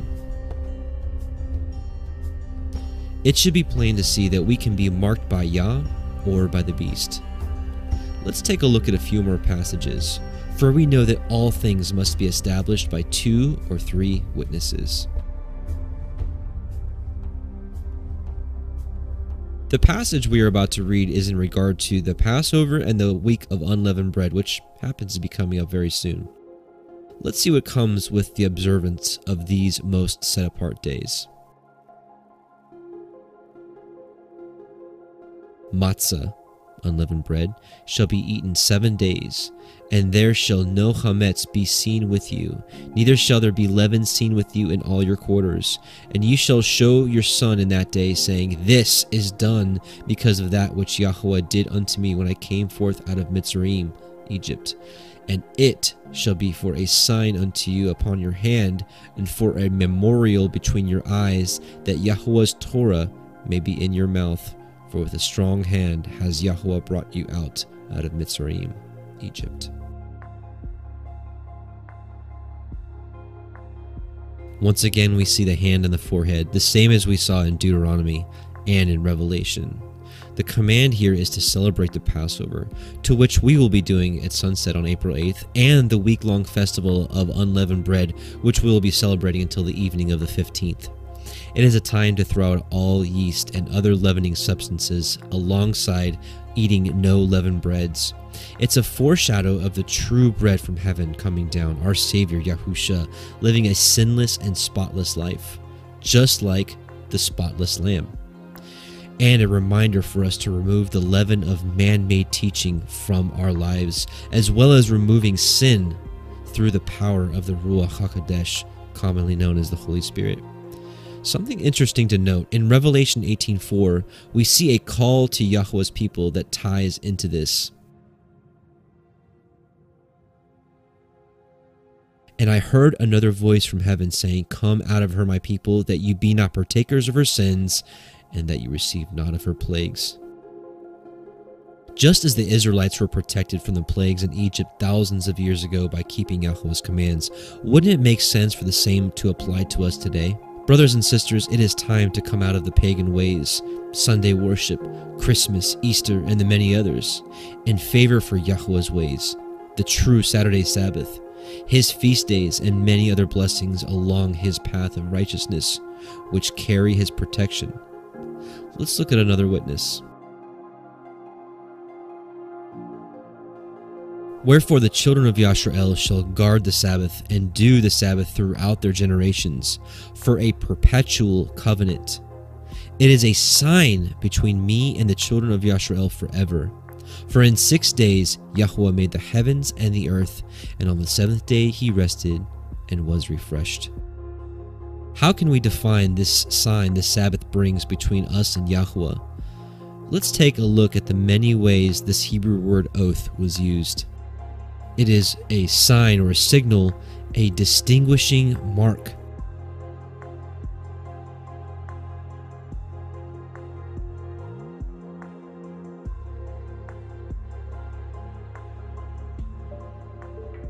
It's also certainly interesting that the Catholic Church is on record multiple times that they officially changed the day of Sabbath from Saturday to Sunday.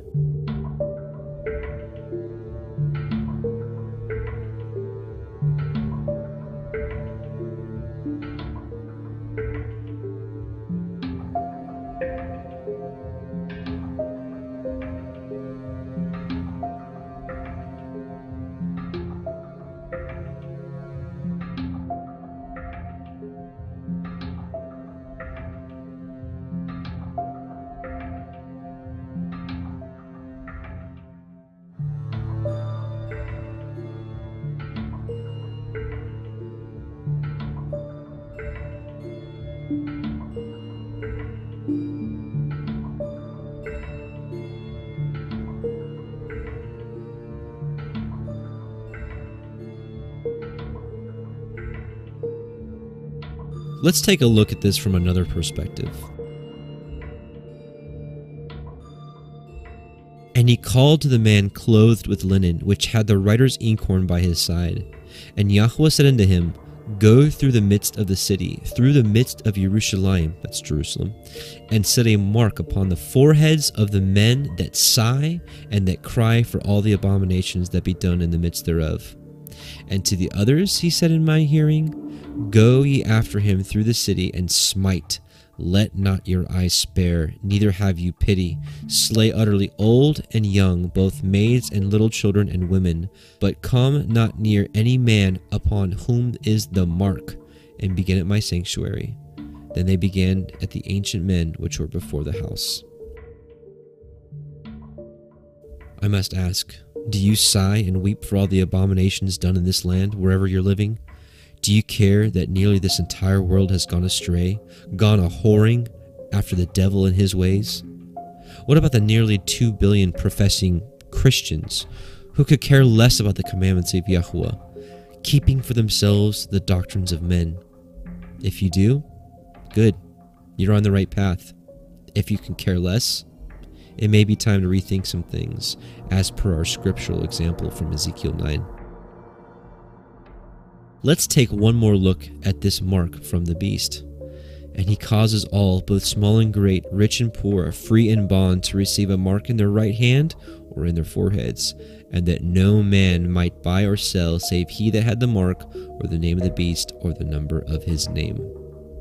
A few interesting points. What are we not to do on the Sabbath besides no work?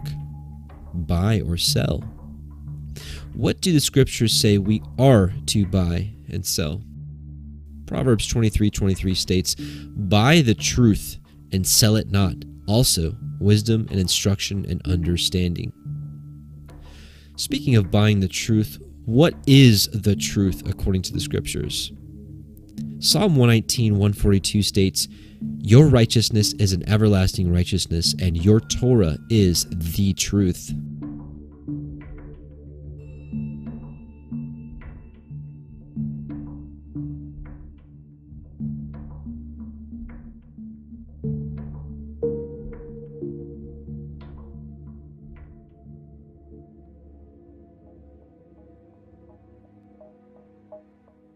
He that dwells in the secret place of El Elyon shall abide under the shadow of El Shaddai.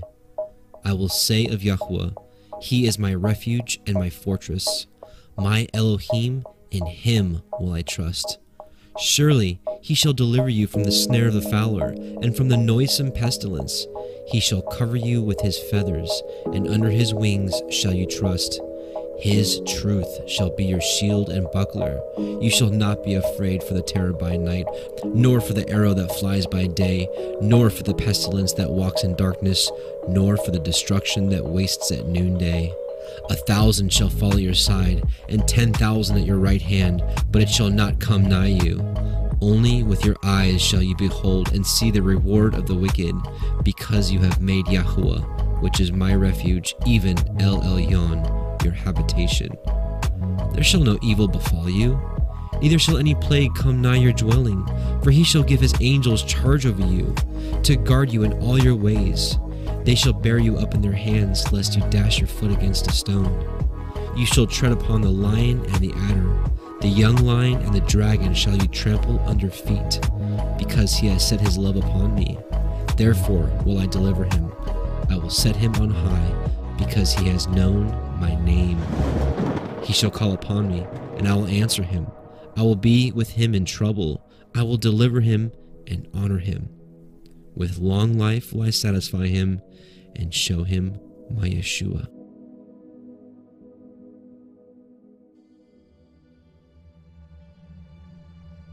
It must also be noted that we saw the mark of the beast also carried a name.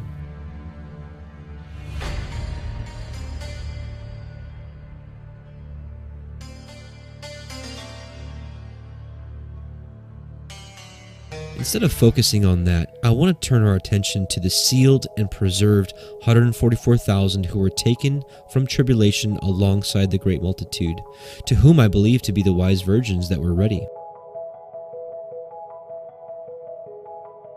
And I looked, and lo, a lamb stood on the Mount Sion, and with him 144,000, having his Father's name written in their foreheads.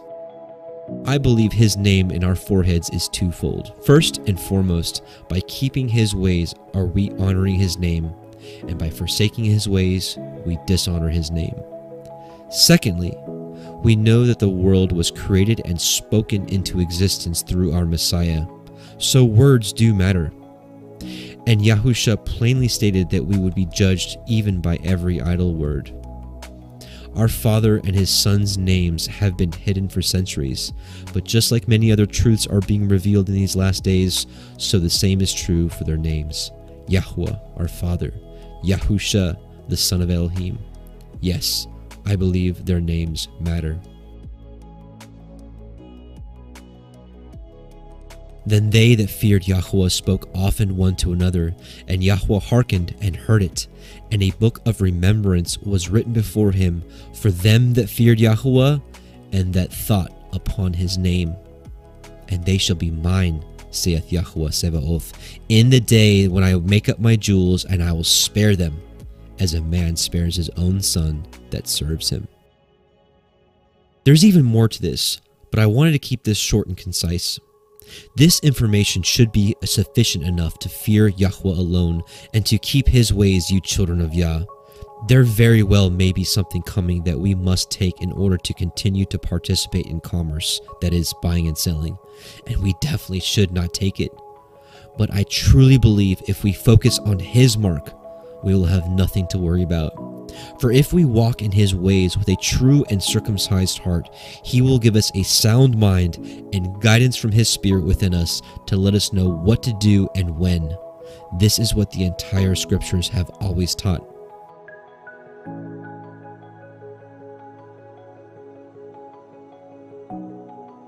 Look at the generations of old and see, did ever any trust in Yahuwah and was confounded? Or did any abide in his fear and was forsaken? Or whom did he ever despise that called upon him? For Yahuwah is full of compassion and mercy, long-suffering and very pitiful, and forgives sins and saves in times of affliction. Woe be to the fearful hearts and faint hands, and the sinner that goes two ways. He that overcomes shall inherit all things, and I will be his Elohim, and he shall be my son.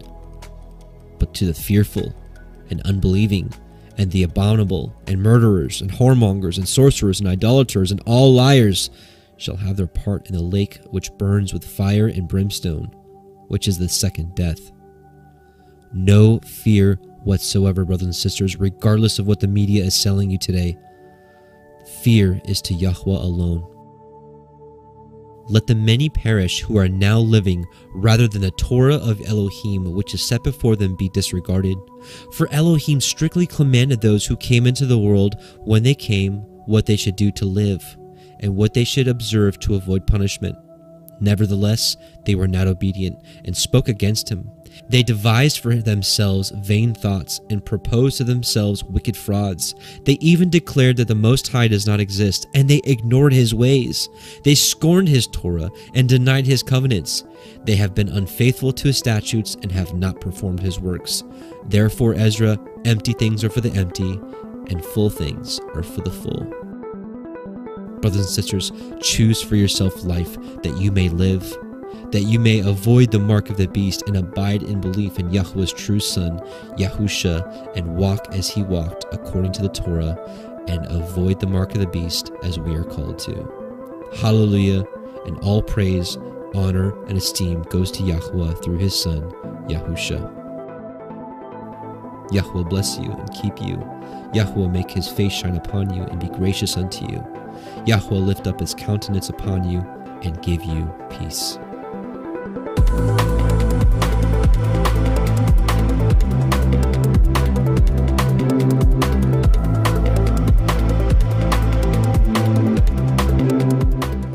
Well, brothers and sisters, I hope you liked movie night. I enjoy doing that too because I like to re-go over this information. But I'm going to start doing that because if I already have a well-edited video on a subject that I want to talk about anyways, there's no way I could get all the information that clear in a short amount of time. So at the end of the day, brothers and sisters, I really feel like it's going to come down to two things: who you're going to serve. And, you know, as that really strong verse in Ecclesiasticus just showed us, you know, was there ever a generation of old that trusted in Yahuwah and kept his ways and were confounded? I really believe that, as Revelation 14, as we're going to go over, not next week, but the following week, that if we keep his ways, if we keep his commandments, we have a fear for him, and we're coming out of the world, we're keeping Yahuwah's ways, his feast days, his Torah, his commandments, his Shabbat, the whole package, I believe that we essentially avoid the mark of the beast and we will be protected. I really believe that. I really, really do. There's a lot of people like, oh, we're all going to die. Listen, maybe. But I believe those that are going to be left for the slaughter are going to be those foolish virgins. They're going to be weeping, gnashing their teeth and saying, Lord, Lord, open to us. Didn't we, cast out many devils in your name, and in your name have done many wonderful works? And then what is Messiah said? Away from me, I never knew you, you workers of iniquity. And that Greek word is anomia, which means lawlessness, not keeping his law. You know, there's a difference between secular lawlessness, you know, and lawlessness according to the scriptures. And if we're not keeping his ways, we are lawless. And I believe that door will be shut. And you will have to give your life. You will have to give your head or your life or whatever that's going to look like. But I really do. I mean, this is like I said in the video, this is the same story over and over again. The people keep his commandments. They keep his Torah, and they're delivered from everything. That's his seal. As we saw in Psalm 91, his truth, his Torah, will be our shield and our buckler. And I feel very, very, very confident about it. I really do. I absolutely do. So a couple things. So again, if you have some more questions about the image of the beast and possibly the name of the beast, that Antichrist documentary that I shared with you earlier, please check that out for any further study. But I think we'll end with it there. A couple things I want to talk about is something that Yahuwah is really leading me to right now is the reading of the early church, the early ecclesia, the Sefer actually has a really good book for this. It's called Ha'avot. It's the Fathers. It's a collection of the early assembly writings. I just read one of them for you recently. I'll show you that here in a second. But it's got books like Gospel of James, Gospel of Nicodemus, Gospel of Peter, Epistle of Barnabas, the Visions of Hermas, the Commands of Hermas, the Similitudes of Hermas, First Clement to the Corinthians, a couple more, Polycarp, Ignatius to all the different ecclesias, the Ascents of Yaakov, which is actually the one I just read. And let me tell you something, you know, for a lot of you that have been watching this channel for any length of time, you know that a big part of our ministry is bringing back these books that were sealed, hidden, put away on purpose. Books like Enoch, Jubilees, Jasher, 2 Esdras, like we just read a second ago, 2 Baruch, and so many more. So we realized that there's a lot of books that were left out of the Old Testament. Well, how much more also from the New Testament? From, you know, I have to imagine that there was more to Peter than just 1st and 2nd Peter, right? Or more to James than just James. You know, there's a lot out there. I'm going to be reading books like the Clementine Homilies, the Clementine Recognitions, a lot of the books I just mentioned to you. I'm going to be reading a lot of these books. A lot of people have said, you know, oh, don't read them because it puts Paul in a really bad light or whatever. Listen, I want the truth. I'm here to find the truth. And so I'm going to be studying these books, and if you have any desire, I'm going to show you, hang on, which video I'm talking about. And I also got, if you guys want to stay with me, I have a another sample, I have Genesis 1 for the Word audio for you all. I want to play for you, so stick around for just a sec. So here I am on the home page, right here. It's called The Ascents of James, an early church story. 36 minutes, short read, short listen. Check that out when you get some time. I found a lot of interesting things in this book, needless to say. So that's kind of the direction that I'm kind of heading right now. A lot of it's going to be my own personal reading. I think I might just do readings like this as I feel led. Maybe in the future I might do some line-by-line studies from them. I don't know. We'll see how it all goes. The next thing I just want to remind you guys, we have a major project launching. It's called The Word or The Word Audio. There is a channel for that. And again, if you want to go to the homepage of my page, you get the recommended list right here. It's called The Word. And we put Genesis 6 out last week. I haven't uploaded this. I shared it with those of you on Patreon earlier today, and I'm going to share Genesis 1 with you all now, just to kind of give you all an idea of what to expect. Long story short, this is a massive dramatized audio Bible project. that's going to have like 95 plus books, you know, all the books that we're used to now, plus the Dead Sea Scroll stuff, Enoch, Joshua Jubilees, 2 Esdras, all the Apocrypha that was taken out in the 1800s, maybe even the 12 Patriarchs. We'll see how far we can get into, but easily a 5-year project. So we're going to have Genesis out probably within a few weeks, but we had Genesis 6 out as a sample last week, and I'm about to show you... Genesis 1 here. So I'm gonna give you a moment. If you can, I would put some headphones on so you can get the full experience, or plug in some, you know, nice speakers. If you're on your TV, plug in that little sound bar. Yeah, I call this a vacation for my ears. So here's Genesis 1. I hope you all enjoy, and we'll come back. Juan, we'll pray, and then we'll sing together. The waters which were under the firmament from the waters which were above the firmament, and it was so. And oops, give me a second, I gotta fix something. Elohim called the firmament heaven, and the evening and the morning were the second day. And Elohim said, let their waters under the heavens be gathered unto one place. Bereshit, Genesis chapter 1. In the beginning Elohim created the heavens and the earth. And the earth was without form and void, and darkness was upon the face of the deep. And the Ruach Elohim moved upon the face of the waters, and Elohim said, let there be light. And there was light. And Elohim saw the light that it was good. And Elohim divided the light from the darkness.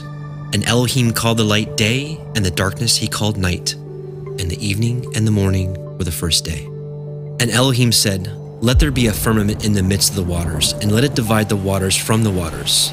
And Elohim made the firmament, and divided the waters which were under the firmament from the waters which were above the firmament, and it was so. And Elohim called the firmament heaven, and the evening and the morning were the second day. And Elohim said, let their waters under the heavens be gathered together unto one place, and let the dry land appear. And it was so. And Elohim called the dry land earth, and the gathering together of the waters called he seas. And Elohim saw that it was good.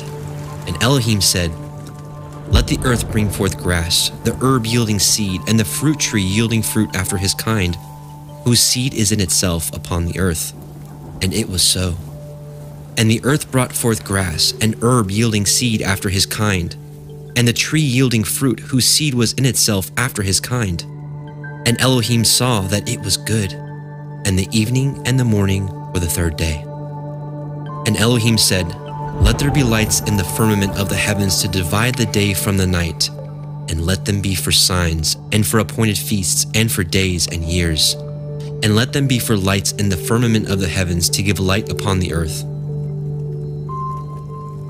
And Elohim made two great lights, the greater light to rule the day, and the lesser light to rule the night. He made the stars also. And Elohim set them in the firmament of the heavens to give light upon the earth, and to rule over the day and over the night, and to divide the light from the darkness. And Elohim saw that it was good. And the evening and the morning were the fourth day. And Elohim said, let the waters bring forth abundantly the moving creature that has life, and the fowl that may fly above the earth in the open firmament of heaven. And Elohim created great sea monsters, every living creature that moves, which the waters brought forth abundantly after their kind, and every winged fowl after his kind. And Elohim saw that it was good. And Elohim blessed them, saying, be fruitful and multiply, and fill the waters in the seas, and let fowl multiply in the earth. And the evening and the morning were the fifth day. And Elohim said, let the earth bring forth the living creature after his kind, cattle and creeping thing, and beasts of the earth after his kind. And it was so. And Elohim made the beast of the earth after his kind, and cattle after their kind, and everything that creeps upon the earth after his kind. And Elohim saw that it was good. And Elohim said, let us make man in our image, after our likeness, and let them have dominion over the fish of the sea, and over the fowl of the air, and over the cattle, and over every creeping thing that creeps upon the earth. So Elohim created man in his own image. In the image of Elohim created he him. Male and female created he them. And Elohim blessed them. And Elohim said unto them, Be fruitful, and multiply, and replenish the earth, and subdue it, and have dominion over the fish of the sea, and over the fowl of the air, and over every living thing that moves upon the earth. And Elohim said, Behold, I have given you every herb bearing seed which is upon the face of all the earth, and every tree in which is the fruit of a tree yielding seed. To you it shall be for food, and to every beast of the earth, and every fowl of the air, and to everything that creeps upon the earth, wherein there is life. I have given every green herb for food, and it was so.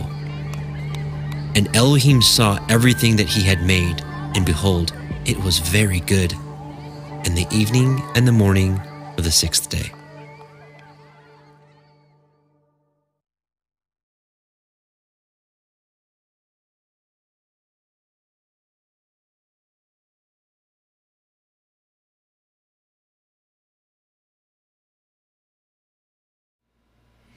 Well, I hope you enjoyed that. So again, you can stay updated for the release of Genesis, which hopefully within weeks.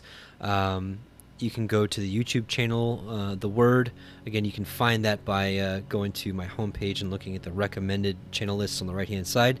You can subscribe to that and be notified, or you can go to www.thewordaudio.com. You can subscribe so you can get email notifications. So one of two ways. So, brothers and sisters, I thank you for joining me tonight. I pray that it was of some use to you, maybe either confirming some things you already knew or maybe give you some new things to consider, take to the Father in prayer. Regardless, I pray that it was a blessing in the Father's eyes that we were able to gather together tonight and to discuss His Word as it relates to the world that we live in now and what's to come. So, brothers and sisters, remember, no fear, but fear alone goes to the Most High, Yahuwah Sebaot, through His Son, Yahusha, and by keeping His commandments and walking the walk, just as Messiah walked. And one last, actually, announcement. Some of you are... I had a brother reach out to me, let me know. He was just starting a new business. But any of you that are... considering CBD oil, I actually have a really good testimony with CBD oil.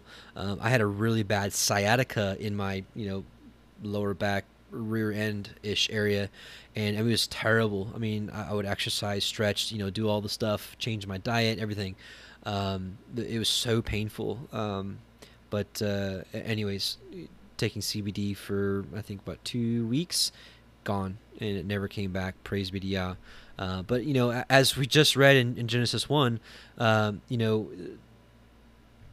He gives us every herb bearing seed. It should be for food. That Hebrew word is ukla, and it's not just literally just eating, but it's for use, for man's use.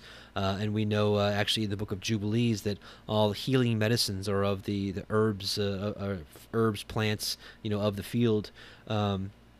But I think people are coming around to realizing that CBD is a good thing. The cannabis plant is it's a gift from Yah. But that's a whole. We don't need to go down that road tonight. But I'm just saying the CBD plant, the oil has been a huge benefit of my life in regards to pain in my body. And so anybody that's considering it, go to Zion's Garden. A brother named Kyle Nielsen. He is one of our brothers. He frequently watches, and he may even be in the chat now. I don't even know, but. Anyways, just wanted to share this with you guys, and if you do purchase anything there, you can use the code POTV, but if you're going to get CBD anyways, might as well get it from a brother, and all this stuff is all, he grows it himself in his farm, everything's organic and whatnot, so at least you know where it comes from. It comes from another believer. You can help a fellow believer out with his business if you're going to get CBD anyways. So otherwise, brothers and sisters, let's gather together in some prayer. And we'll do the priestly blessing, and we will sing it together with a little bit of Song of Moshe do believe the song that the 144,000 in great multitude will sing. But let's bow our hearts. Heavenly Father, Yahuwah Most High, we just come before you in Yahusha's name. We thank you for this time together, and we just bless you for the ability to even gather together like this. And we pray that you keep this means necessary open, this means open for us until that very last day when you come to grab us. Abba, you know, we talked about the beast tonight and his devices, not to be fearful, but to be aware and to know that you also have a mark that you put on your people. And we pray that we can bear your mark, and that our hearts be, that you just continue to cultivate our hearts and understanding and belief, and to follow you in your ways. And for anyone that was listening tonight that has not kept your ways before, Abba, we pray that that their faith be accompanied by obedience, which is what you've always wanted. We pray that you put it in their heart, even if they fight it, even to this very moment, Abba. We pray that you soften their heart to the truth of your word and the goodness and the sweetness of your Torah. We love you, we bless you, and we are waiting for you. In Yahusha's name, Amen. Amen, brothers and sisters. Amen, amen. Yevarechecha Yahuwah vereshmerecha. Ya'er Yahuwah panav elecha vichnuneka. Yesa Yahuwah panav elecha ve'yashem lecha shalom. Yahuwah bless you and keep you. Yahuwah make his face shine upon you and be gracious unto you. Yahuwah lift up his countenance upon you and give you peace. Brothers and sisters, hey, Shabbat Shalom to you. I pray that you enjoy it.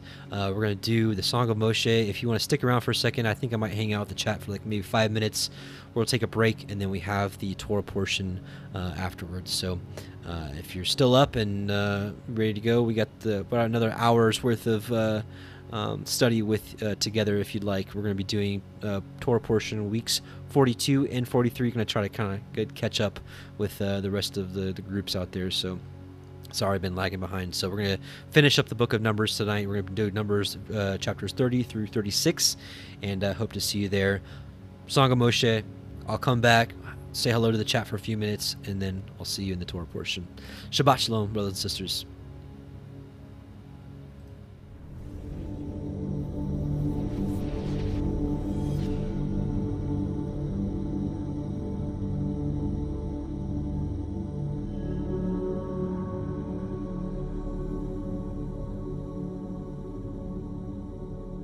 I sing to Yahuwah, for he is highly exalted. The horse and its rider he has thrown into the sea. Yah is my strength and song, and he has become my deliverance. He is my El, and I praise him, Elohim of my father, and I exalt him. Yahuwah is a man of battle, Yahuwah is his name. He has cast Pharaoh's chariots and his army into the sea.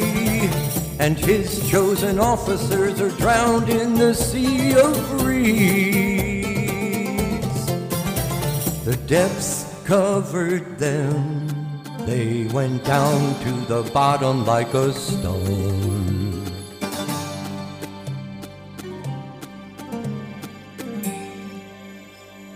Your right hand, O Yahuwah, has become great in power. Your right hand, O Yahuwah, has crushed the enemy. And in the greatness of your excellence, you pulled down those who rose up against you. You sent forth your wrath. It consumed them like stubble. And with the wind of your nostrils, the waters were heaped up.